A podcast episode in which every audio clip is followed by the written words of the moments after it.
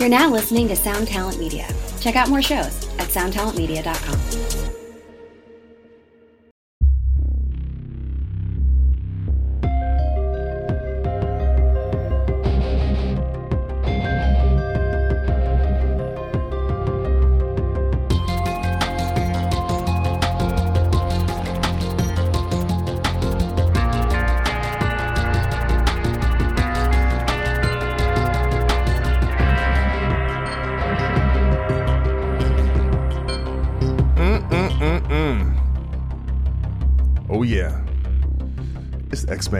Podcast. I'm your host, Doc Coyle. Thank you for tuning into the program. The hits just keep on coming, y'all.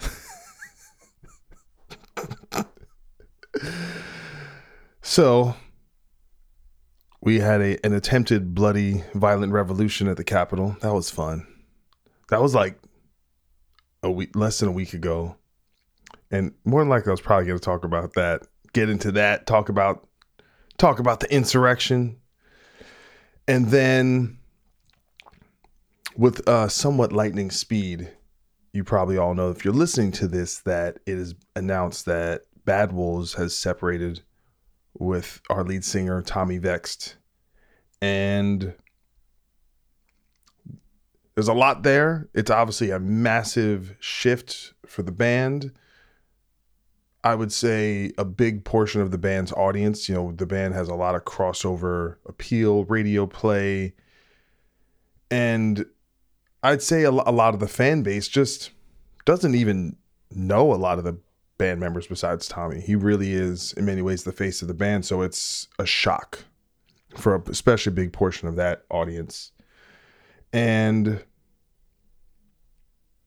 being in this band for since yeah 2016 that's when i started jamming with the band. It's the culture behind the band has not necessarily been amenable to honesty. And it is what it is but i think that will evolve to something more in line with my personality which is i'm a type of person that i like to be an open book I find I find the actual truth of things to be so much more fundamentally interesting than euphemism, than coloring over things to make things look better. So much of today is social media is like painting a picture of how everything is great or better, you know, a little bit better than everything is, right? You know, the filters, a Snapchat filter, we can kind of put a filter on our life to make our life look cooler. And I, I just don't think that's interesting. I don't think the opposite of that is interesting either. Just thinking, you know, your life is pretty great and complaining that's terrible all the time. I think that's pretty bad too. But anyway, back to the subject matter. I can't really talk a lot about the ins and outs of what's going on with the band and the split due to the fact that there's just a lot of behind the scenes business things that have to be taken care of and in all due time. But one rumor I'd like to dispel is this idea that Tommy was canceled by the band or that uh, the split happened because of a disagreement about politics. That's absolutely absurd.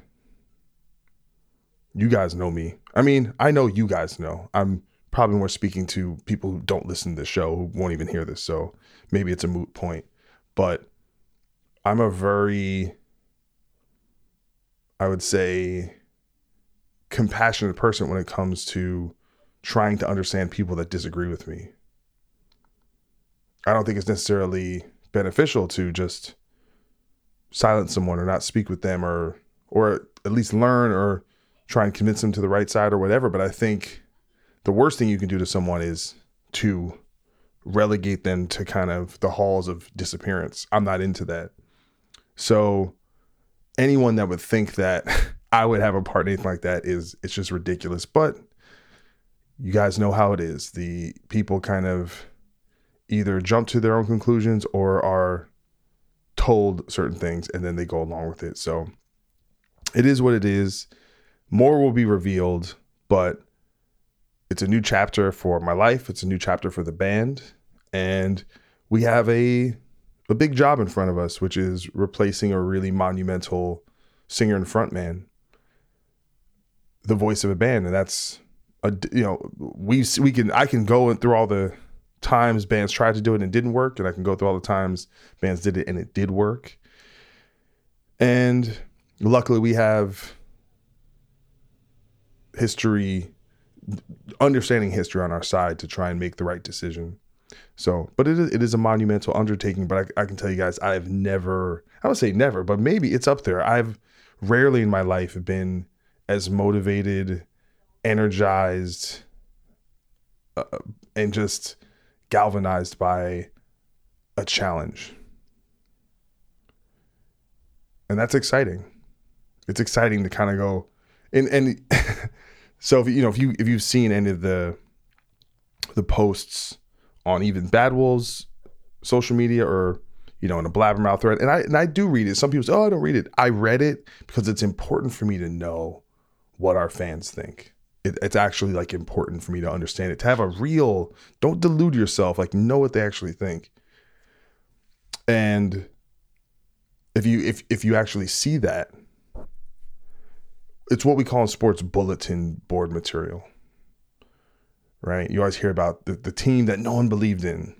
And so it it really does for me someone who says you're going to fail it like it has the at the opposite effect. Like it actually it doesn't make me angry. It actually makes me like excited to prove people wrong. and, and and I don't think I was like that when I was younger because I was a lot more insecure.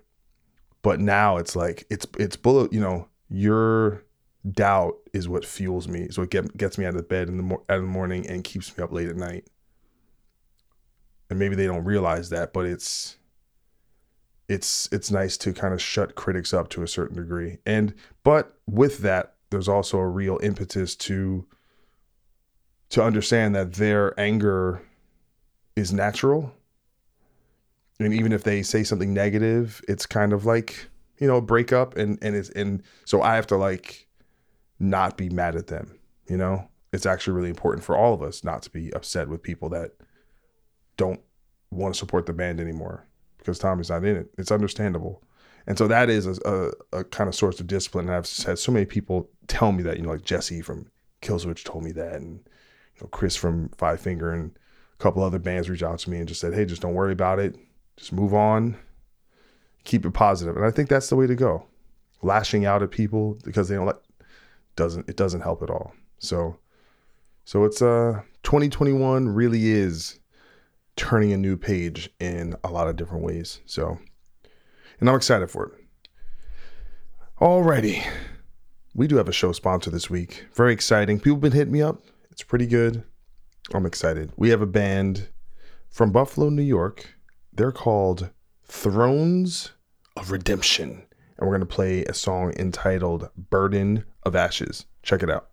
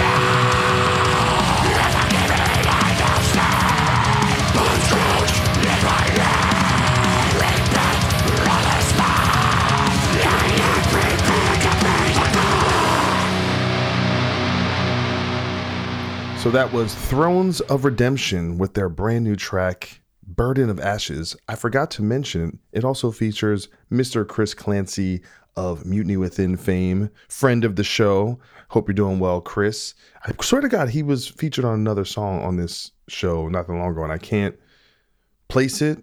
You know, I think it's all running together. I'm very tired right now. I apologize to the Thrones of Redemption fellas. And it's actually it's a two it's a two person band, and I, I thought that was really fun track. Kind of had like a old at the gates kind of thing happening, and then you had the melodic chorus. Chris was killing it, fun solo. I enjoyed that. The funny thing is, they, they, they, the guy told me he goes, "Oh, by the time you do the podcast, this song will be on Bandcamp, iTunes, Spotify. It is on Bandcamp. Go go to thronesofredemption.bandcamp.com. It is not on Spotify currently, so I'm gonna go yell at the band and say, get your shit on Spotify and iTunes, you darn SOBs. But anyway, guys, keep up the good work. Buffalo, I, I hope it's not too cold right now. And uh, thank you for sponsoring the show. It, it, it means the world to me. And uh, I hope to hope you guys, the listeners, are enjoying some of these songs that are being played on here by these young up and coming artists that are out there kicking ass. If you'd like to hear your song on the show, you know what to do. Drop me an email at the xmanpodcast at gmail.com. Remember, that's EX. And also just, or just drop a DM. I'm easy to find.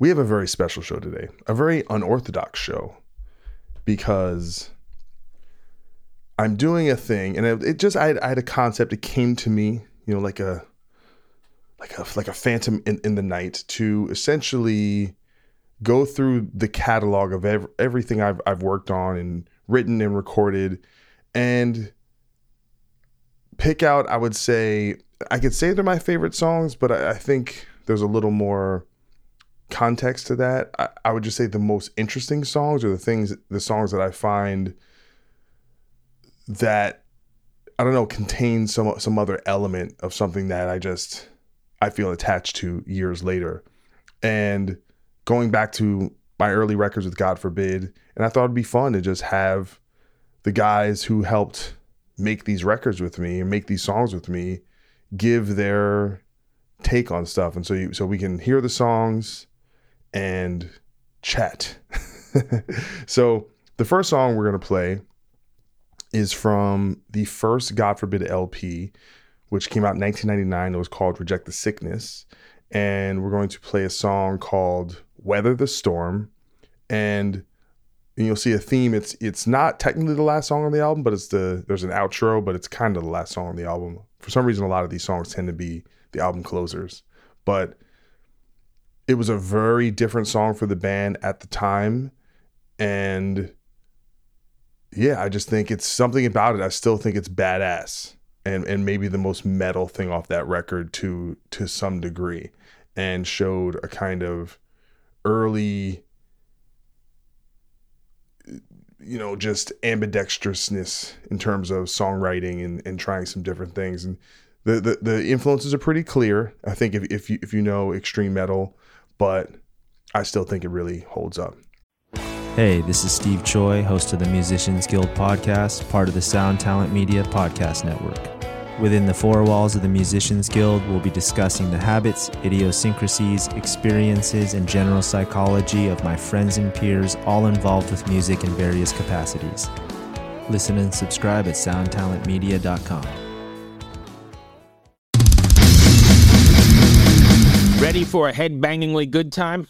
Dive into the world of heavy metal with the Brutally Delicious podcast. Here, we don't just talk music we welcome you into our heavy metal family. Join us for candid chats with legends and rising stars. We go beyond the typical interviews, exploring raw emotions and the life altering impact of heavy metal. So, whether you're a die-hard metalhead or just curious, join our family and let the headbanging begin with the Brutally Delicious podcast.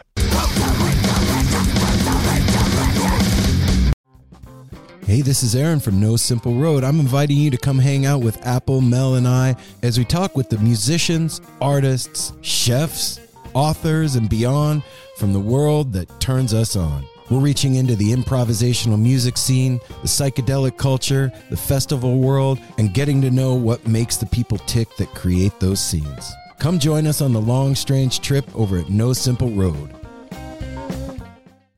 And my guest, the first person I'm going to be speaking with, is God forbid vocalist Byron Davis about this track. So check it out.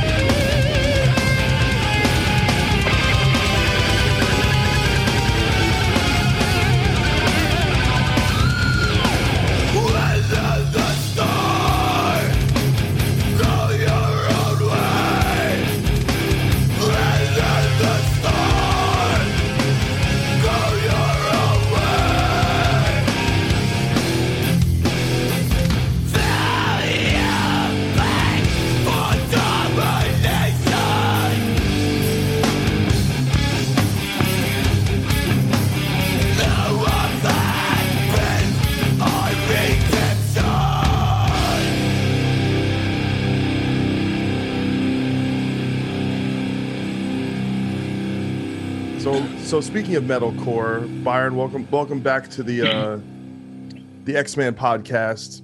Uh, speaking of metalcore, you know, on the album we invented metalcore with Reject the yeah. Obviously yeah, okay. joking. Obviously joking. Yeah. yeah. Uh, I'd put it as the uh unheralded God forbid album because it didn't really get a wide release, so it's pretty underground. If you know, you know. If you don't, yeah. you know, don't. But it was our real breakout in terms of putting something out that was professional sounding and had somewhat of an original kind of vision for the 1st mm-hmm. time where we felt yeah. like a real band, I think. And the song I wanted to highlight was Weather the Storm, which I guess it's not technically the last song on the album, but it's the kind of it's the last full song before yeah kind of outro instrumental out, outro. Uh, but yeah, man, just just kind of want to get your thoughts on writing the song. I love your vocals on this track. Uh, it really it's because it's the only like super slow song on the album. yeah, I think that was like the only one slow song we ever wrote. The first one we ever wrote. No, nah, we wrote we wrote songs like I mean that was still I mean like that. Well, I mean like our first real the first song that we wrote that was slow. Yeah, no, no, for sure. I mean, it was I don't know if there was anything like that on Determination didn't have any slow songs on it. That was pretty much all, you know. yeah. smacking smacking you up. But yeah. just what are your kind of first thoughts when you, when you think about the song? Um, the first thing that comes into my mind when I think of that song is Morbid Angel, Where the Slime Lives. yeah. So so yeah, so we probably like a lot of bands when you're writing an album and you don't have song titles, you'll just call the song yeah the name of the band that you're ripping off. So we probably called it Morbid Angel. Maybe. but uh, what's funny is actually you know what it's more it's more similar to is God of Emptiness. Yeah. Bow to me faithfully. Yeah. That's what it's it's a little more like that, especially the, the the intro section. But I think that was that time period of the band where we weren't afraid to, I guess, wear an influence like directly on our sleeve. No, I don't think we ever were really afraid to. I just think that, you know, it just took us time to get more comfortable in our own shoes to try and meld everything that we were into along with our own, you know, personal take on it. Yeah. So if I remember correctly, this was the first song that Steve Evetts mixed Mm-hmm. And mm-hmm. so what I, I remember distinctly, and like I said, this was a time when getting a good, a really great recording was expensive or prohibitive. You didn't if you didn't have the right people around you. And yeah. he would Steve would kick us out the room. He wouldn't let us be there while he was mixing. And this is an old mm-hmm. analog board where you would literally have to automate yeah everything uh, by hand the performance right yeah so he you know he was in there doing that and we were out and then all I remember hearing was like the drum, the toms at the beginning. Yeah. And be, and be like, oh my God, we have like feeling like he took something and obviously when you're when, while you're recording it, it's very raw sounding, but yeah. then to hear it mix, it was it was just kind of unbelievable to hear the band that that way. Yeah, I mean, it was you know, for us, like again, man, like because you know, Steve Do It Again Evetts, that was like our first initiation into like the real recording process. You know, we we did do the third studio from the sun and that first session got wiped because one of the the ADATs went down or whatever. So I mean it, it was cool. It was amazing actually to be in there in track. Plus it was so close to home. Yeah, which was it, made it a lot easier, yeah, to do the the whole session. But do you, do you remember what the lyrics were about? Uh, off the top of my head right now, no. just I being, mean, just being angry in, in 1999. well, I mean, it was about anger, but I mean, I think it was a little bit more than that. Uh, I'm trying to, I'm trying to put myself back in that place where we were, because, you know, oh I'm trying to. I don't want to misquote, but like we were, I was working at BFG at the time. What is that again for the people listening? It's a uh, it was called BFG Aerospace. We basically rebuilt uh, airplane wheels and brake systems for like uh not necessarily commercial flights, but for uh like UPS flights, planes, and things like that that would fly merchandise around the country, whatever. So Sal got me that gig. So um yeah, I mean, it's just doing that and then rehearsing every day, you know, and just hanging out, man. Like writing music and I don't know, man. At that time, it is something happened personally. I can't really remember exactly what it was, but I had some crisis in my family at that point, and I just I penned it. I actually the initial pending occurred. I was sleeping, and then I woke up from my sleep and I just started just drafting it out, and mm-hmm. it kind of came to me that way. And then it took a couple days to kind of figure it out exactly what I was trying to say, but you know, I'd have to listen to the song because I really haven't played Reject the Sickness in a long time, man. But I do remember the last time I was at Trax East seeing the reels there. So we need to kind of reach out.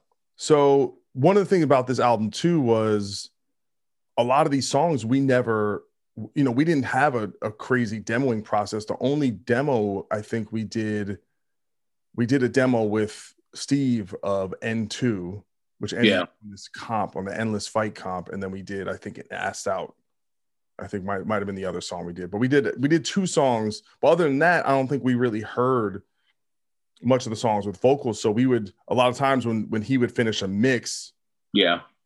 it would be us actually hearing the song with vocals for the first time and, and he did such a great job and it was like hearing you record it in a, in a really good way and even though you probably did it i think in what like a day or two Yeah. I mean, what we, the total, what were we there, like a week maybe?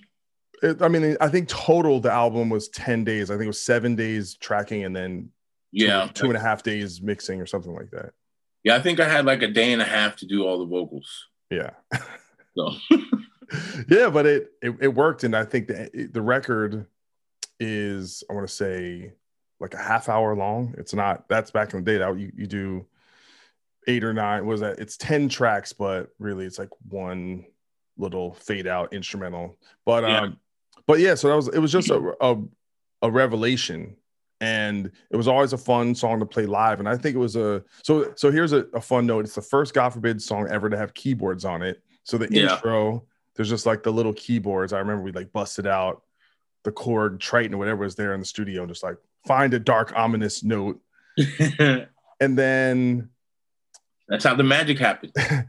but i think it was actually that song i think it was one of the last songs we wrote for the album it, it must have been Yeah. because I feel like it's probably one of the few songs on the record, if not the only song, that feels almost purely like a metal song.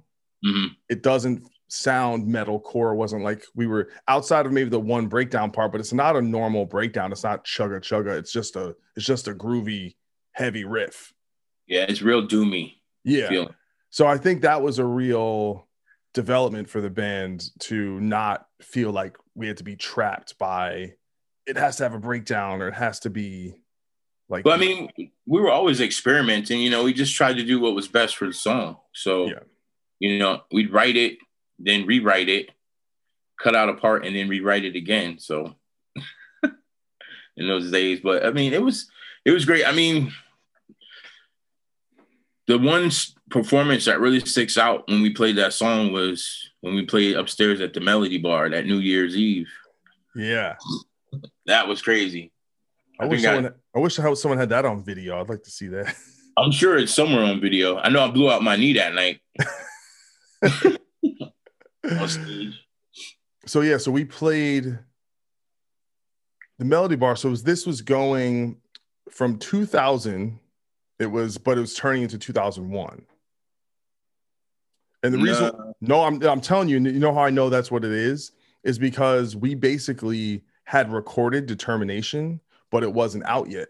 So we played like four or five songs off Determination before the album was out. So we were playing like all these songs. A lot of people didn't know, but I remember the songs going over really well. So I was like Yeah. feeling ourselves like, damn, we got these new songs and people are enjoying them. Yeah, it was weird because that night, uh, because that's when we we had played "Go Your Own Way" at that show, Probably and walking downstairs and Howard, because uh Howard's band was on that show. you're getting your shows confused. So Am the I? show you're thinking about is I know it was the Melody Bar. Yeah. So the show you're talking about is our first like big headliner at Melody, which happened that summer. Happened like the summer of of 99 or 2000 or no 2000 or something like that. And it was like it was Nora, main support, Kill Switch, and B- Blood has been shed was supposed to play, but they canceled. But Howard and Corey from came to the show and burnt by the sun. So that was the lineup. So you're getting the two melody shows confused. We played later. So that was Yeah. before. So Who, who so was we on hadn't even what's that? who was on the one that we played for So the New Year's? New Year's Eve was Agents of Man and X number five. Okay, I thought there was four bands on there, but Nope. It was three band, maybe one other band, but I'm pretty sure it was because I remember it was like all our friends, you know, because yeah. because X number five is like John Stanley was next number five, and Alf and uh Luke, Luke, my my my best bud, Luke Bodestein plays drums in that band. So, and then obviously the Agents of Man guys were our homies. Yeah, I mean that's how I don't even know how many years ago that was, man. Twenty years ago. It's only it seems longer than twenty years ago.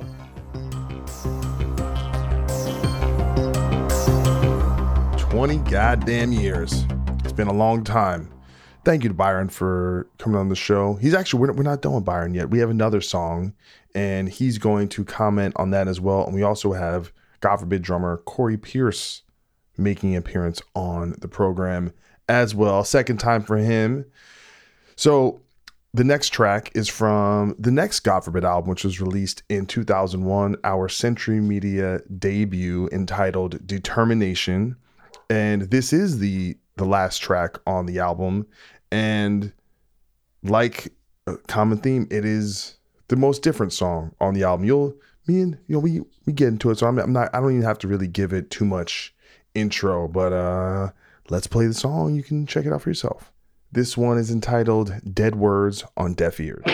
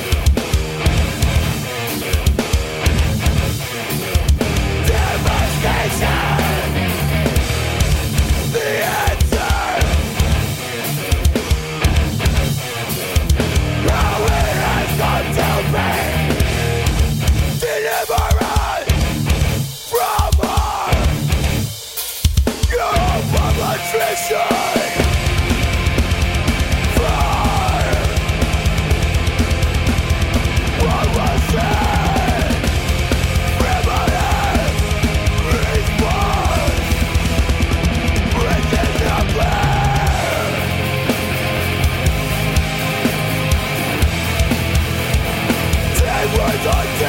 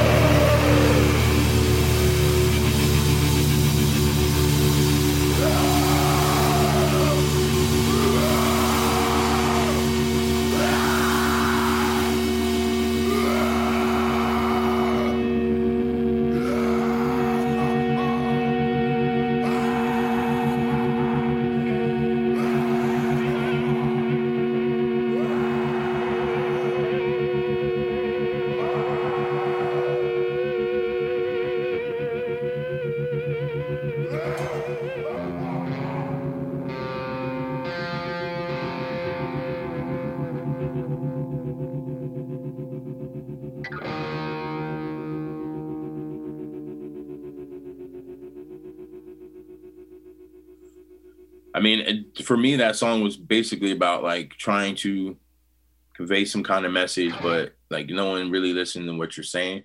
Mhm. It just basically felt like dead words on deaf ears, you know. Um, But that I was mean, there's kind of similarities between that song and and Weather the Storm because they were like essentially the last songs in the the albums, but they were also the darkest songs I think on each of the albums. Yeah.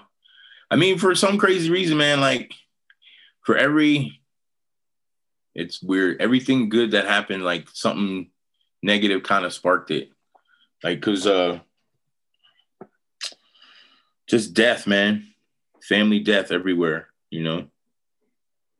Is that So- that was something you that would inspire you to write or something you it would kind of bring Well, I mean, like my stepfather had passed away at that time. Mhm. around uh in between those two records. So just trying to deal with that, you know, and then just trying to find where I basically fitted in with uh just time, man. You know, life life was very involved, but it didn't seem like anything was working, so to speak. I don't know. Like some of that stuff is it was dark days, man. Dark days. Well, I mean, I could say this, man, and uh, I'm not trying to color over anything you're saying, but at least you had that outlet to. Yeah, I mean, of- totally. I mean, that that's what kind of saved me having that outlet. You know what I mean? Because most of before that, you know, there wasn't really. I didn't know too many people that succeeded in doing what they wanted to do without getting in trouble for it. Mhm. You know what I mean? So to be able to get some anger out, some angst, that young angst in a safe environment that's productive, like you you you gotta go with that, you know. You have to take it and try and take it to the next level and make something from nothing. You know, we're in the middle of New Jersey and nobody was thinking about Jersey like that when it came to music. But we found a niche with the hardcore scene and we found people that were like-minded like us and it gave us something to do that was positive.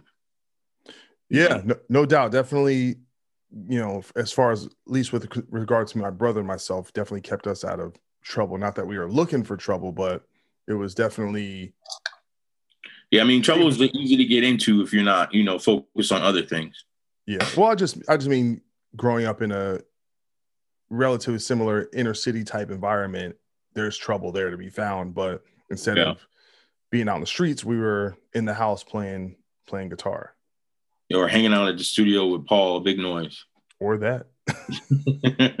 back back when our our biggest uh vice was drinking too much Mountain Dew. yeah. Corey Pierce, uh, welcome back to the Ex-Man show. Uh, you know, I'm doing this. Happy to be back. Yeah, so I'm doing this special, kind of going through all these tracks that I worked on that I I think are important to the history, you know, and and and one you know one of the tracks I wanted to bring you on to talk about was uh, "Dead Words on Deaf Ears," the the closing track from Determination, and just kind of get your thoughts, you know, about what you remember writing the song or recording the song, or just like generally like what you what you kind of think about when you think about the track. I'll tell you what, like um, when you brought it up yesterday, and I, went- I was like, I got to go back and listen to this like a thousand times, you know, just to kind of get back into the where my headspace was at. Um, just because the determination was a crazy time, you know, it's like I feel like we had just finished kind of doing reject the sickness and getting through all that, and we kind of started doing that, and it was just so much different, I guess. Um, than reject in so many ways. Um, I think all of our heads were in a different mindset. space. Like everybody was like, I felt pretty excited about what was going on, like this the transition of everything that was happening. Um, not just songwriting wise, but it was like all these exciting new things were happening. Like everything was still brand new and fresh. You know what I mean? Um, so that was kind of crazy, and you're just kind of like all these i- different ideas that you know how reject was. It was a lot of me, you, and Dallas sitting in fucking basements building those little models, drinking a lot of Mountain Dew, just yelling numbers at each other. 11, 9, 7, 5, you know, like everybody was just, you know, Was, was this kinda- that I felt- different? I don't remember this being that much different in terms of our process. I don't know about the process being that different. I just feel like everybody's headspace was a little more different. I think that when we were doing Reject, it was a lot more about heaviness and brutality and, you know, and this was sort of more like it was more, a lot more melodic and a lot more finesse and a lot more kind of like not as all over the place and frantic and kind of just more focused in a lot of ways. I felt. Yeah, I mean, one thing that sticks sticks out to me, even in context with the rest of the record, is I think this song is very well composed. Like all the parts go well together, and nothing feels like out of left field. And when it comes to melody, it almost it's weird because like we started doing like black metal stuff on like Earthsblood years later, but it's almost like we were like tapping into that stuff. Oh yeah, there's even... definitely some dark, some dark things going on. Especially when you listen to the tone of that song, it has a very dark nature to it.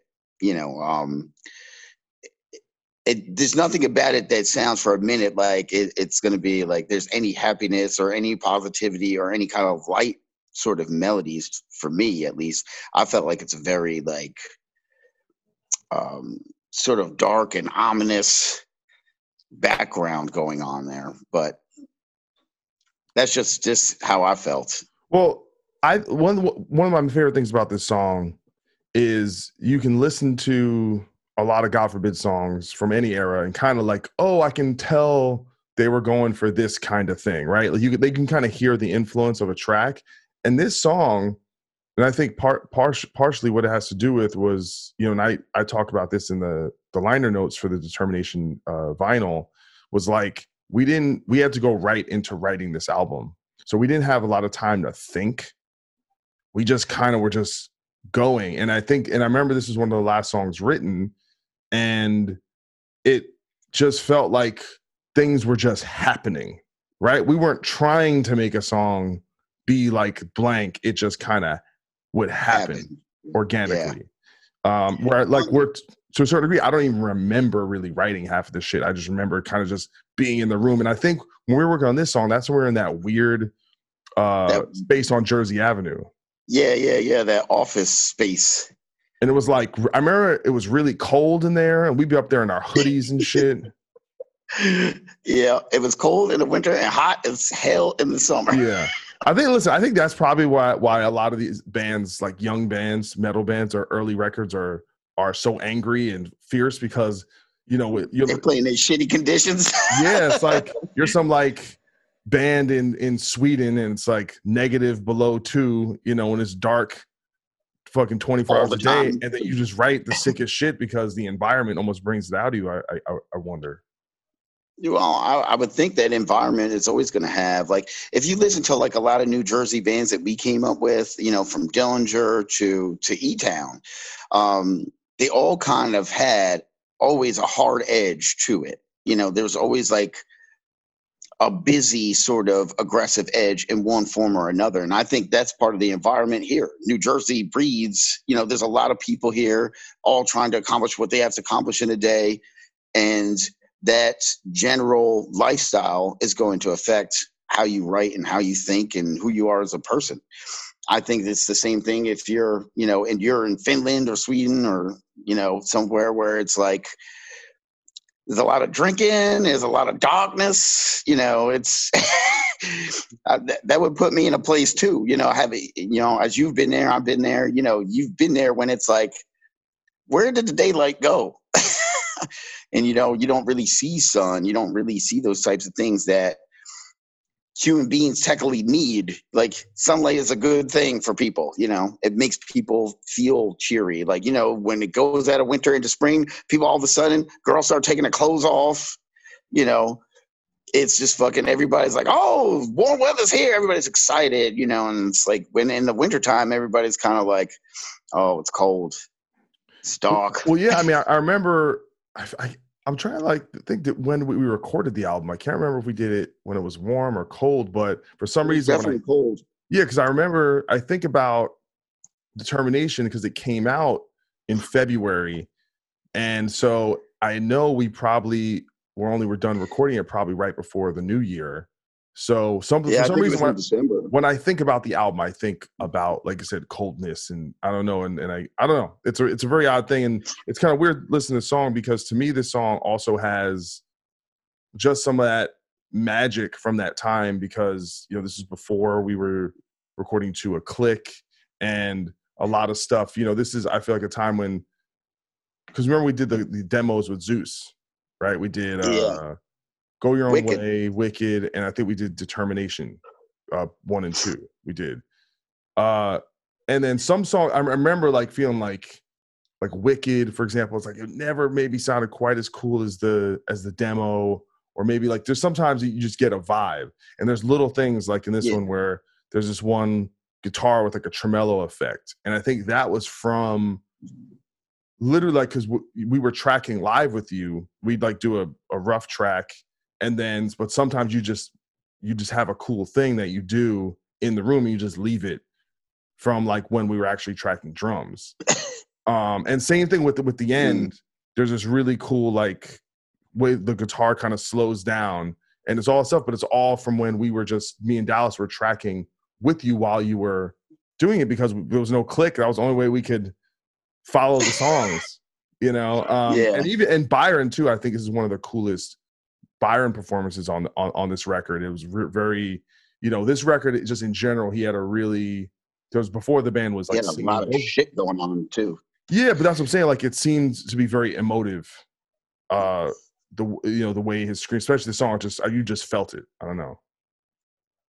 Yeah, I mean, um, I also think for me, I felt like there was a lot of sort of like underlying Nevermore influence because they had a lot of dramatic sort of feel to them. It was still From a Byron standpoint, Um, just from a jet, well, from my standpoint, I felt like it was like we are just start, like I was just starting to discover a lot of those bands like Nevermore, like Carnal Forge, things like that, and um, I don't know. I started to definitely think differently. I also had just come from um, doing that, um, helping Mitch do sound for that Terry Bozzio drum clinic when I had a whole conversation to him, with him, and it was like he kind of opened my mind to kind of like using toms for melody and kind of matching listening to guitars more and listening to what's going on. So it being less about um, you know just brutality and mad numbers so to speak and it became more about sort of kind of making the drums be more a part of the band and not just something that just held down you know patterns you know what i mean it became more musical for me i think at that point um yeah, I think. Listen, I listened back to it. I I wonder how much drums drove the composition because the song goes between kind of like this a really fast thrashy thing to this slow thing, and I was like, and I'm just trying to remember like how did we go from how did we decide that this is going to be fast, it was going to be slow, and it kind of. But I but the the main part comes in with the drums first, and I'm like, it must have been a lot of just just coming from probably your vibe of like, all right, let's bring something different that was you know mood like we talk about that term moody a lot right like, oh, it's like oh let's do something moody or something that just has a a, a feel you know Yeah, I mean, um, also I think at that time I was kind of like because we had just come from a track, like you said, we were we didn't have time to think like everybody was getting better at their instruments individually, and that helped drive a lot of what happened in that song because there's a lot of different um like you say, it's like a lot of different kind of feels. There's like very melodic feels. It's very slow and drony, very heavy. And then there's a kind of like, you know, the if you want to call it the breakdown section or whatever that that comes in, it's kind of a little bit odd time. It's got a little bit of these weird accents and and things like there's a lot of experimentation going on that, which led to a lot of what I, I I feel made that song so so so special. You know, like there was i think just so much going on mentally and emotionally that I don't think anybody really had time necessarily to process. It just came out. Yeah.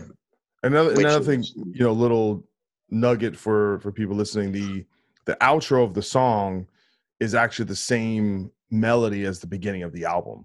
So we we did this thing where the riff at the end of our previous album, Reject the Sickness, is the riff that starts the next album, but there's a melody. So it's like in a in a, in a weird way, we were kind of almost doing some kind of musical concept kind of through line, and it was a real intention to like make an album that had a beginning, middle, and, and, and an end. And I think we we accomplished that pretty well. Yeah, I definitely like. I remember sitting there thinking about like what songs like were gonna go in what order, and it seemed to go pretty smoothly all in all. You know, like all right, this definitely feels like it should be here, and this definitely feels like it should be here on the album. I don't remember having too many like, you know, above board.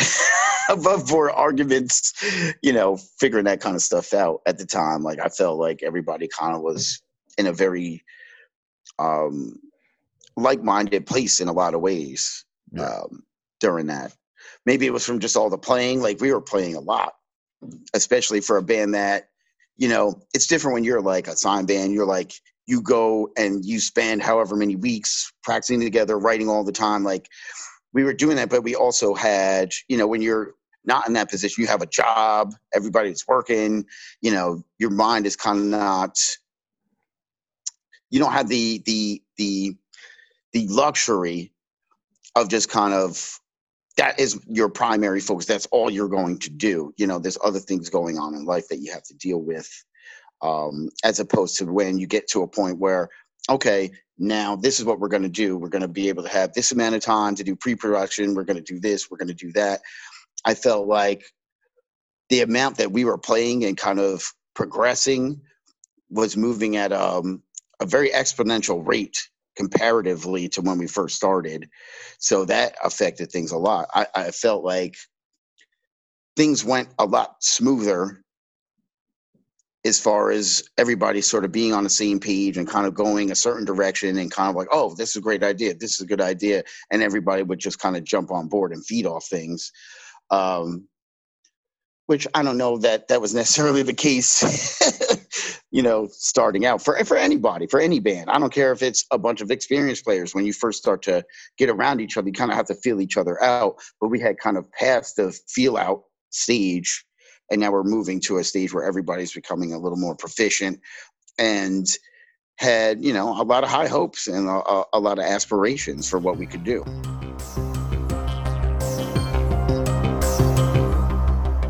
There you have it, Corey Pierce, C Money on the drums, dropping truth bombs on the show. That was pretty great.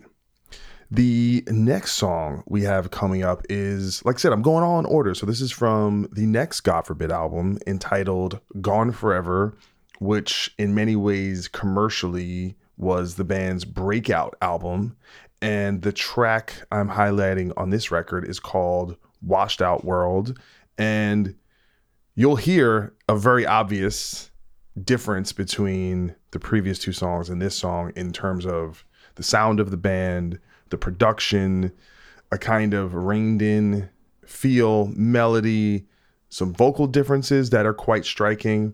And I thought it was a real achievement for the band, which is why I picked it to be next. And so we're going to have Corey commenting on the song, and then we're going to be having my brother Dallas Coyle making his first appearance on the Ex-Man podcast. And it's a big deal. I mean, he is probably by far the most requested guest to be on the on the show. So I know a lot of people have been waiting to hear from, and I'm sure at some point we'll do a proper Ex-Man top to bottom extravaganza.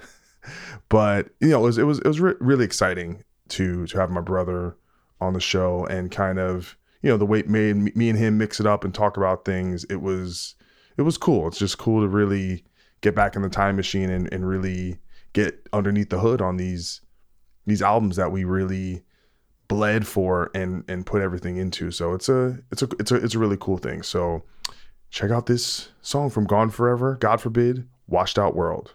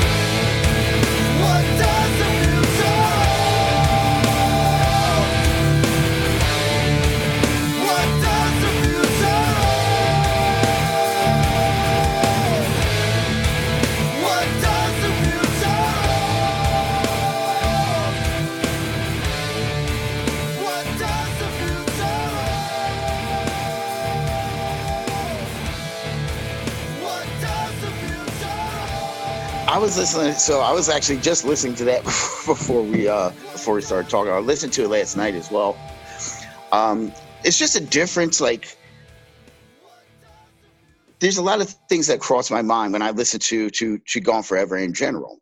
Um, one of the big things that crosses my mind is at this point, this is when um, there was a lot of different influences from everybody. Like, you know, this at this point, Dallas Star became, you know, the rock and roll master. You know what I mean? Like everything was about every rock band that he loved at that time. He had to bring it up in every riff. Like this riff should sound like fucking, you know, Foo Fighters, whatever the fuck he was feeling at that moment. And then I felt like, all right, I started to feel like on that album too, I was just mentally stressed because I was, you know, I was still working for Andy like 10, 12 hours a day. Well, well we, we went through a process that record where basically me and Dallas kind of had a unit and it was like you felt attacked uh creatively because we you know we were we it was the first time we started uh using like a drum machine to write. So we had we came in with like ideas about okay here's how i think a part should go. And so that created a lot of tension because previously your drumming really drove the compositions on the first two albums i feel like in a lot of ways so it was like a power well, struggle. I felt like it, it was it was kind of like a power show, but for me, I was just mentally breaking down because it was just like when you're beating your body up all day and then you're practicing at night, it became hard to just retain information. Like Yeah. the mental and physical exhaustion started to peak around that time because you know there you know we wanted to accomplish certain things and i think everybody did but there are higher expectations and then of course they also also write things on a drum machine that were physically impossible you know you know it's got like crashes and china's happening the same time as snare hits with fucking 87 you know complex patterns on feet and tom fills going on simultaneously at points i'm like i don't know how i'm supposed to do this so that became very frustrating. Um, a lot of the drums on Gone Forever also became more demanding in in in, in several different ways. Um, as far as endurance, for sure, because there were some long ass songs on that record with a lot of double kicks going on, and then you're trying to create sort of like musical things on top of that, cymbal hits and crescendos and different kinds of. There's a lot more um, and ways to kind of put a straightforward feel to things that at the time mentally I just wasn't ready to process. It took me a minute to just be like, all right, I got to make a decision, you know, about what what I'm doing here, and um, it just took a while for me to to ingest all of that. It was a lot for me to take in with everything else that was going on, just mental and physical fatigue. Um, was I think most of the you know the negative energy came from that because I was just mentally and physically tired all the fucking time. So Yeah. Well, I mean, that put somebody in a foul mood. Well, one of the things that, that stands about about that song and also Judge the Blood too was like this embrace, like you said, kind of this really for the first time us infusing any real kind of rock influence, but also there's like this epic kind of thing. Like, okay, let's make the yeah, song. a lot of Machine Head influence on that album. Yeah, I, I mean, but but I but I hear uh, Machine Head, but I also hear, you know, going back to our roots with hearing like little bits of Metallica and Okay, yeah, that. lots of um, bits of I don't know, like uh, even the you know the chords in the in the bridge. Dallas was like, "Yo, I stole these from Radiohead," like you said, like him kind of Mm. bringing this this this rock influence, but making things sound kind of epic, like for the first time. Where because I think Bigger, uh, what was the uh, what was his uh, the wall of sound? Everything had to be a wall of sound. Dallas said that. Yeah, Oh, like every time we'd that. have like we'd have the like uh, those big chord progressions kind of going on behind things, and he would he would tell me all the time, "It needs to have a wall of sound. You need to play up on this crash and play this and do that." I'll be looking at him like, "Dude, I need you to just shut up for a minute. Just let me let me take a breath." but you know, it all worked out. Oh. So that was Corey Pierce, and right now we have Dallas Coyle. Gone Forever was like the first album that you know you started doing vocals on and, and singing, but this song you sing the most on. On Oh, on the album, yeah. yeah, Yeah. and so and I, I remember not really because you I think you wrote. Did you write all the lyrics for the song? And all No, I didn't. Actually, I didn't write any lyrics. I only wrote the chorus. The lyrics were were, were Byron's lyrics. Like like basically the way uh, that track worked out was. I mean, remember, like I've, I've been I've actually been telling people a lot of this shit. Like when we went to go record that record, it was the first record that we had uh, a, a budget, like a real budget, but we didn't really have that much of a budget. So Eric Rachel sat me 30 down. grand. I think it was thirty grand. It was fifty. Fifty? Damn. Yeah, it was Oh, fifty. snap. But the thing is, because because we we we got um Trax East for a month, you know, then we got Colin.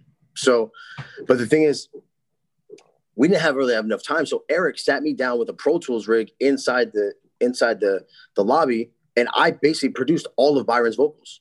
Yeah, and you did a lot of your own vocals. No, I didn't. Didn't? I didn't. I, didn't- I didn't track any of my vocals. Who tracked your vocals? Eric. Wait, wait, wait, wait, wait. No, no. Uh, you know, Eric's assistant, um, the other Eric, he tracked he tracked my vocals for um, Force Fed, Gotcha. and then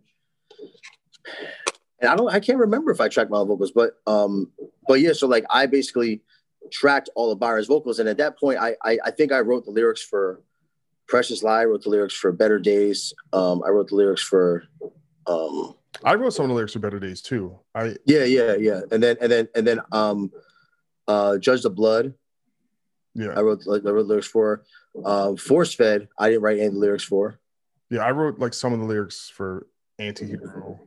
Only like Yeah, and and here, you know what's funny? The songs that were garnered more metal, the more traditional metal songs, I didn't write lyrics for because I felt like I, I don't know. I just I just I'm not. I, you know what I mean? Like it was weird. So like on, on Washed Out World, I did the I wrote the chorus and but I didn't and and I, and I, and I, it was weird because I like at that time like that that was weird time because we we were such in like a state of like disarray yeah. you know, like before writing it, that that um, you know, we uh that I, I at that point, like my my actual feelings got involved, and I felt bad because I felt like I kind of took a lot of the th- a lot of the writing from from Byron and shit.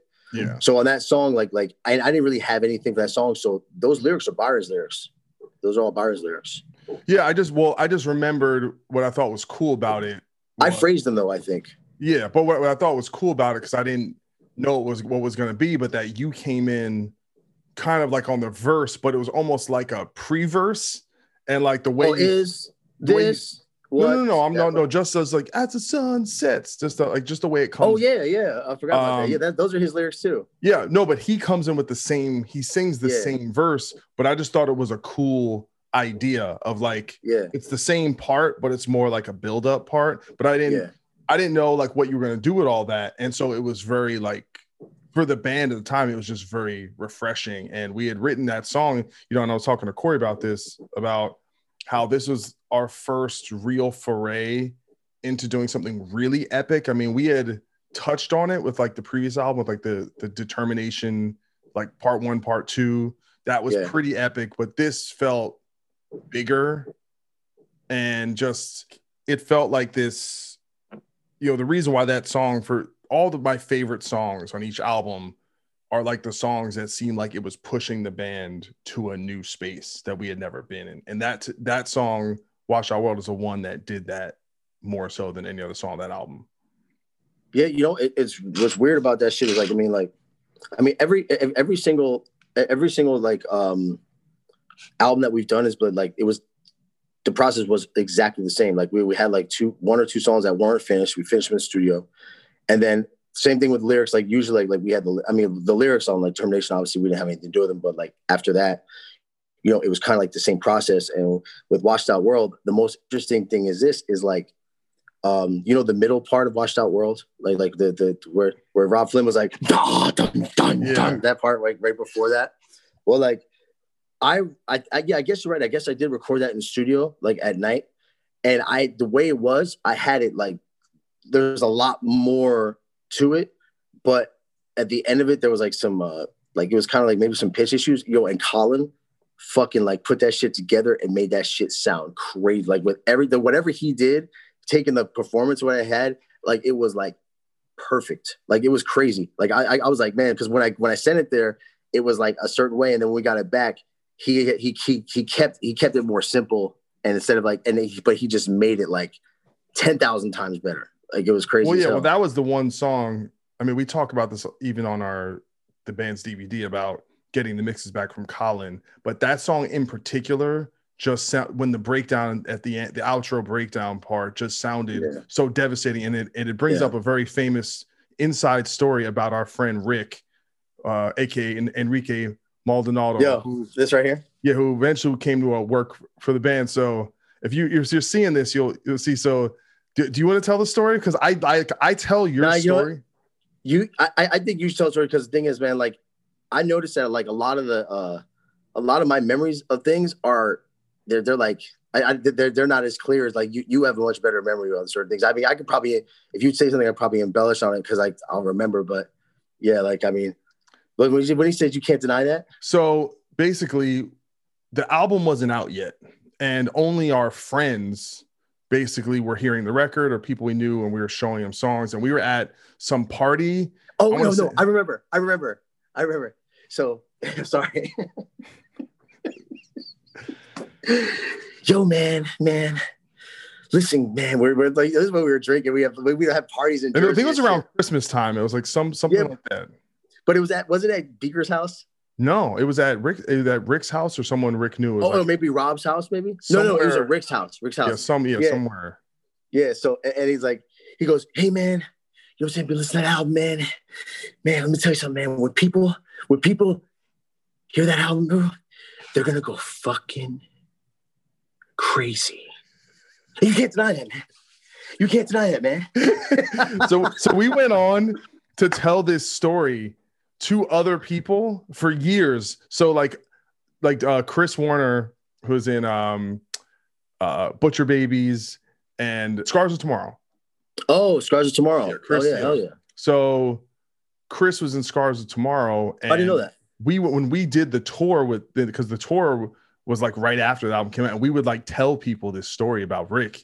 And Mhm. even to this day, Chris goes, "You can't deny that. You can't mean, deny that." And You, rubs his- you, you can't deny it, man. and, and, You can't and, deny that. and, and They're gonna go fucking Grace. crazy.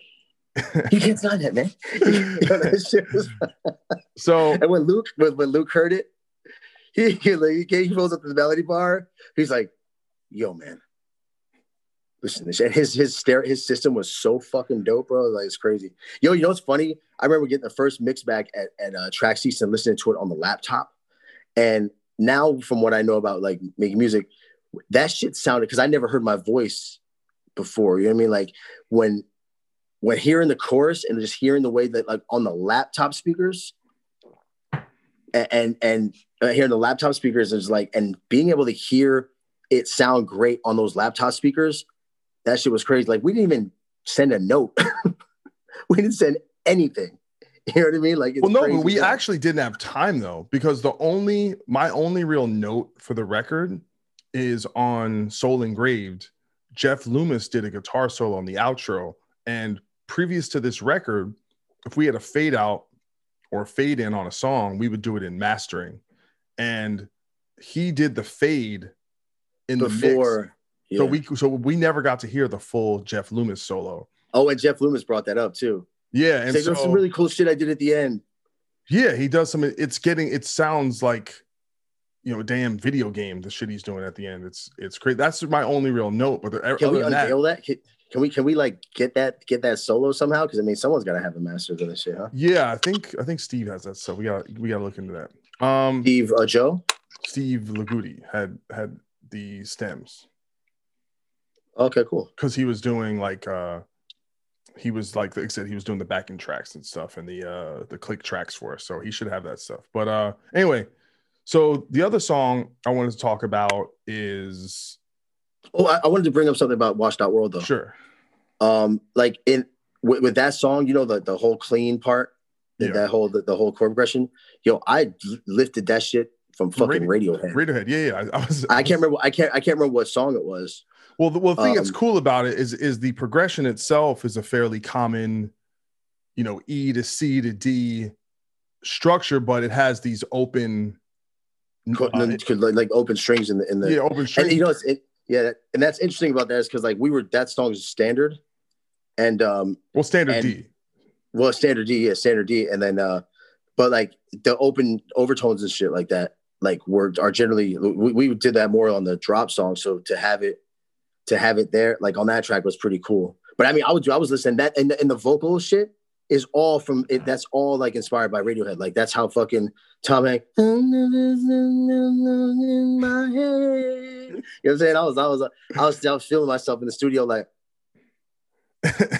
yeah, well, no, I mean, and I think that's that time period was like one of the biggest periods of growth because we were we we were like giving up the, that like underground scene thing. Like like it didn't before that it was we were pretty much mainly listening to super extreme fast heavy stuff. And then we kind of during that period it's like you know you were listening to radiohead and i was rediscovering that's when i got into the beatles. That's when we just started to really get out of our box and stop Yeah. being as as closed minded and so the, all all that stuff and and just embracing like even the chorus on that is a more Oh, and, and Beaker Beaker sang sang the harmony on that Oh, course because I yeah. because because I blew my voice out. Like I like I was like, and he fucking did, and it was crazy because Beaker would never sing live, you know. no But he but he killed that shit, man. He killed that shit. Like yeah, anytime I mean, we that dude, super high vocal we would, we would get he killed he he. I mean, he kills it at everything. You know, I mean, one like two like, but like like he comes in, he's he he term he like he terminates sings. He's like he's terminating the, the singing part and shit with feel and shit. Like that was that was dope, man. Like, uh, know, the one thing I wanted to do is like I wanted to shout out Jesse from Killswitch from uh, you know, on on on this because like when we we wanted to change our sound and when we heard Killswitch, that shit was like it kind of like informed us as to how to kind of like change our sound. And, some people like hate on that a little bit because they they like that we were they they, they they like that we were like um you know they liked how we were extreme you know like like like Mark Morton said like you know as the palaces burn they love like how determination was but I think that like um we are that like like we were a much better band in the in the Gone Forever past that. You know what I mean? Like like like style. And I want to shout out Jesse because like if Jesse hadn't left Killswitch it wouldn't have made the space for our band to have a message like we did because our message I think was is purely spiritual. And when he left Killswitch, like Howard's vibe really wasn't in that whole kind of head realm thing. You know what I mean? Yeah. And and and and really like, and it wasn't like that. I was jocking Jesse. It's just like like he, his the, the way that they sounded and just like the emotion of it, like you know, was uh was really like like to me like it really like kind of tied things together. So like I like to thank Jesse and like shout out to Jesse because like the the motherfucker's a living legend as far as I'm concerned, and like he really like you know he, he really like kind of informed it, and like I didn't even know if I could sing, man. Know, I mean, I had no idea. So let's let's talk about that real quick. I mean, what was what happened between those two records, between Determination Gone Forever, where you're like, not only do I want to do this, but kind of believing that you could do it and do it well enough to be on a record. Just so you said on DVD, I'm a, I like I can get in the room with Mike Tyson and think I'm gonna beat that motherfucker. You know what I'm saying? you know, like like, eh, but it wasn't really that. It was just more like, it was just more like, like I mean, like you know, like we were, we were like, uh, I mean, our band, like we're determined, like determined band, and like I didn't really know. I mean, the, the, first hook I ever wrote ever was "Precious Lie," you know, and for that song, and it was really because, and, and it was really unfair because Byron is actually a good singer, like, but at the time I think that we were putting a certain amount of pressure in, in, in for him to sing.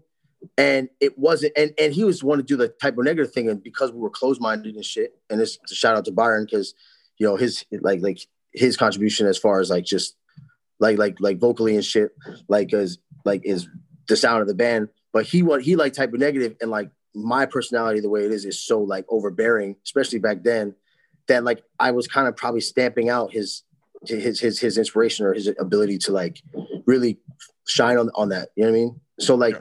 so so so some of the demo stuff that he was doing, like like it did it wasn't vibing with it wasn't vibing with me, and like and that was probably like more more not because he didn't have the capability of doing it. It was just more like we, we were just in a closed minded place. You know what I mean? So like when that when when we we heard what, what where he was coming from on it, um, I was like, okay, like I'm gonna have to do this shit. You know what I mean? Because I mean, like the we, you know, and at the time we were going through like a lot of problems, but we we we decided to stay, the five of us in the band, rather than like doing any changes or anything like that. Like you know, because it was a rough it was a rough time mentally. I think for for us as a band in general and personally and all yeah. that shit. Um, yeah, it was you know, like like like this. Yeah, and this is how like the thing like this, like you know, we did that sh- the tour. You know, what I'm saying that that tour was ass cheeks as fuck. Like, you know what I'm saying? The dopest thing about that tour was we got to meet Avenged Sevenfold. We got to bleeding through. I mean, I did Avenged Sevenfold sound in that tour. you remember? You're like stick man. You know, so you just started started mixing. no, no, no. But remember, remember, I remember I, I was doing sound at Club Bene. We didn't play. Did we play? No, no. I was doing sound as a sound guy. I was a sound guy at Club Bene when we were off. I was mixing. I forgot about. You know, you know, yeah, yeah. I was mixing bands. I was making them motherfuckers sound thunderous. You know what I'm saying? It was fucking crazy. I like, I, like, like I had the kicks and shit. I was like, yo, and I was always worried about feedback. Oh, uh, oh no, oh, feedback. But nah, like I was making, I was killing. So I did, I ended up doing Avenged Sevenfold sound on tour because I was like, yo, these motherfuckers are dope as fuck. And I actually had them sounding pretty good some nights. And then, uh, and then just really the, the experience of us just basically the overexposure situation where we were just on every single tour and like, you know what I mean? Like we, yeah, and the expectations. So when we got back, you know, you know, I was like the only time in my life I've ever been depressed. You know what I'm saying? Like I was like, yo, like what the fuck are we gonna do? But you know the way I'm thinking about, like, you know, my my, my backup plan was writing screenplays. Yeah, that's a dumbass backup plan. That ain't no backup plan. You know what I'm saying? Like, so one, you're doing all right. Yeah, but you know what I'm saying? But like, you know, although I'm just saying it's like that was like a really rough time. So the chorus on Precious Lie we did on the on the on the demo tape. the four track demo tape. And yo, when I tell you how whack that shit was sounding, my voice was sounding so jacked, bro. we, it was like it was like it was like Kanye on the outtakes. She was a precious lad. Ah, I dreamed her. Damn.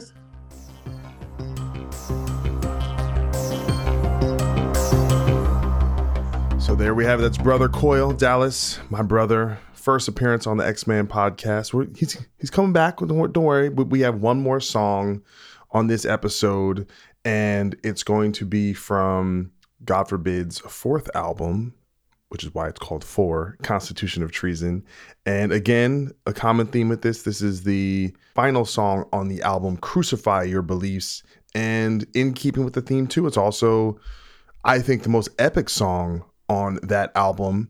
And something, I don't know, and, and I, someone said this phrase about when you're making an album about not overly planning things or making the environment too rigid. Someone said you got, to make room for God in the room. You have to make room for God in the room. In that the idea that creativity is magical and sometimes it's just about letting things happen. And you know, I think me and Dallas kind of talk about that a little bit with with this track where it just gets to some really cool places that when I when I listen to it, it just feels almost otherworldly or that we we got to a, a place of something transcendent. And yeah and it's just it's, it's just one of my one of my favorite songs uh, sonically lyrically intensity wise performance wise so check it out. Crucify your beliefs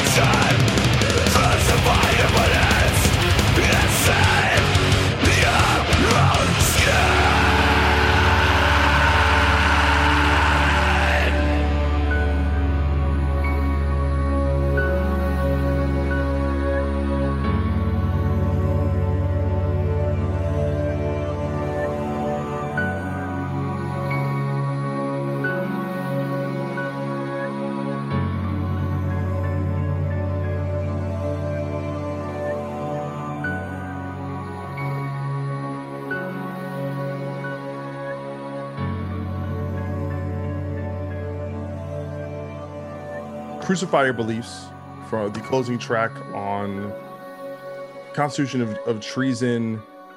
Definitely my favorite song off off that record. Kind of Seriously?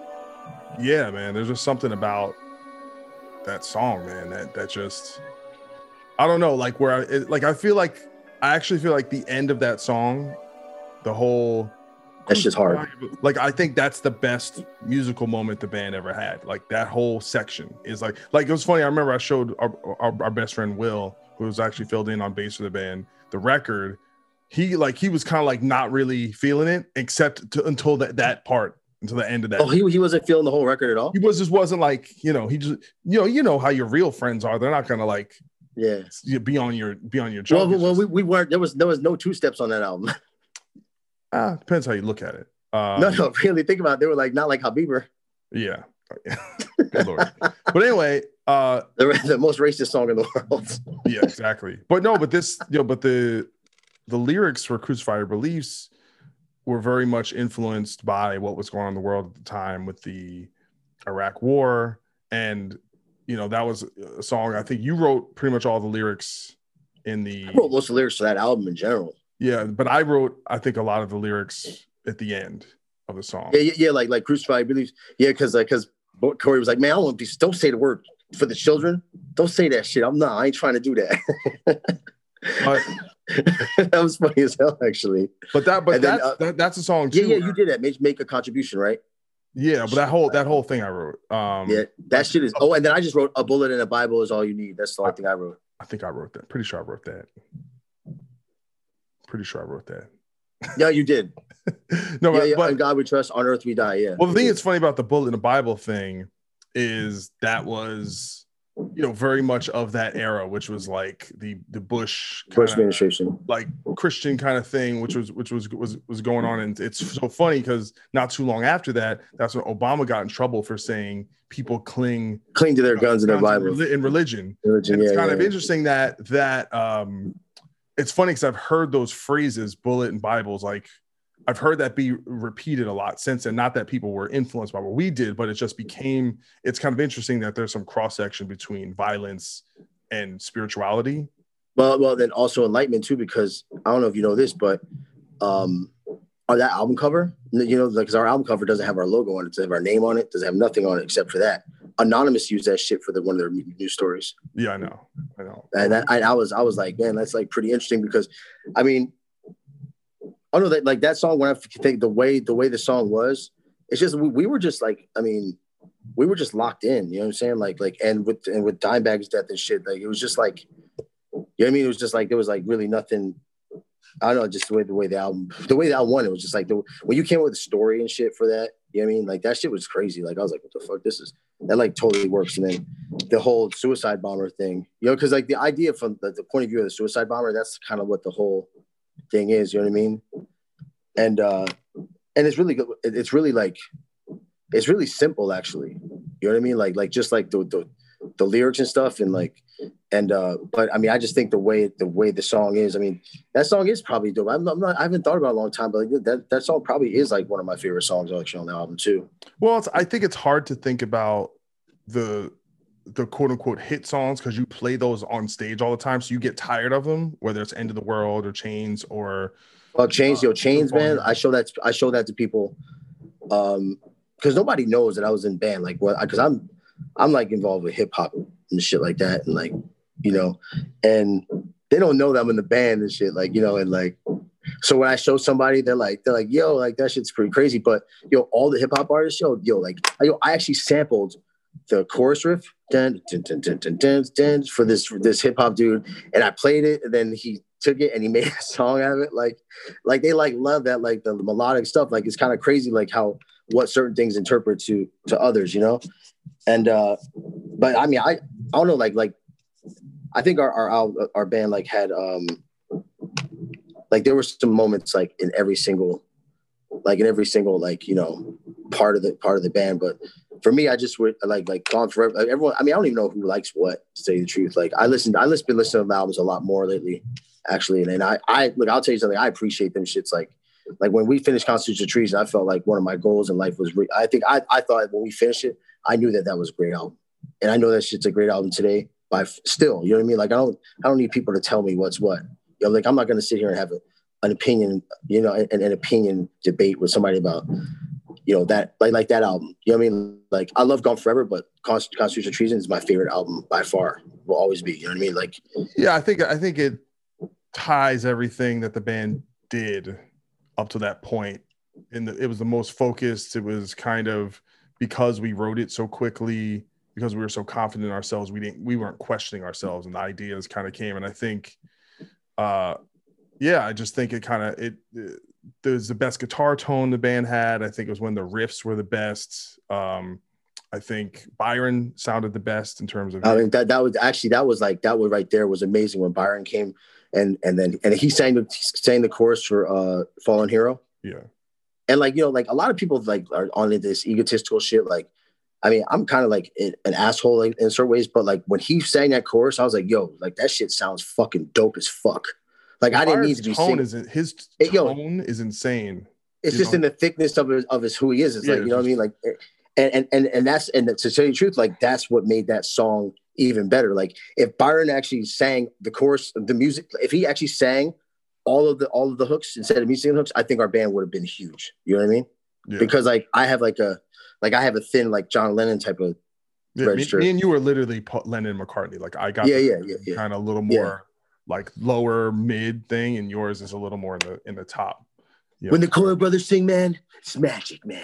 when the Coyle brothers sing,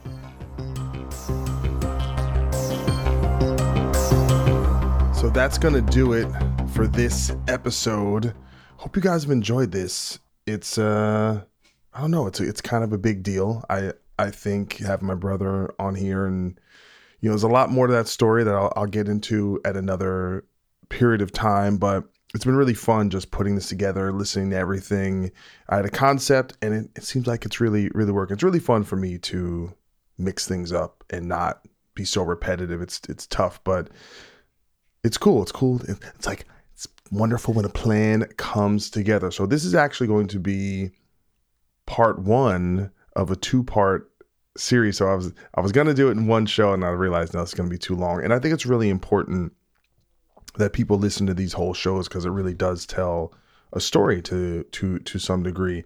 And on the next episode, it'll be my brother. We'll be back to talk uh, about one more song off the last record he did with God Forbid. And we're going to have John Boecklin from Bad Wolves will be on to talk about a Bad Wolves song. And I'm going to have Sterling R. Jackson, the singer of my other band, Vagus Nerve, to talk about a song we did together. And so it'll be cool. That that one will be a lot more diverse in, in terms of some of the the musical stylings. So that'll be fun. You get to kind of see how how I've grown over the years. So yeah, that's that's that's pretty much it. I've like I said, it's been a crazy week and putting together, listening to this. It's been a it's been a nice journey, and I'm and I'm glad you guys could come along with me. And yeah, we're just gonna keep doing it. We're gonna keep doing it. Hell yeah, we're gonna work on a new Bad Wolves album. We're gonna find a singer, and everything's gonna be it's gonna be good. I'm I'm I'm feeling it. I'm loving it. All right, you guys have a great week, and Mama's out.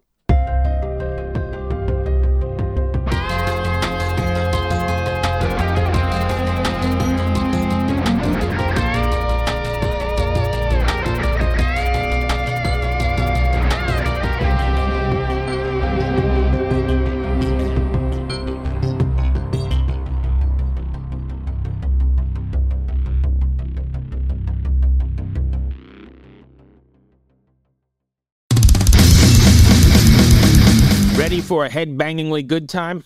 Dive into the world of heavy metal with the Brutally Delicious podcast. Here, we don't just talk music. We welcome you into our heavy metal family. Join us for candid chats with legends and rising stars. We go beyond the typical interviews, exploring raw emotions and the life-altering impact of heavy metal. So whether you're a die-hard metalhead or just curious, join our family and let the headbanging begin with the Brutally Delicious podcast.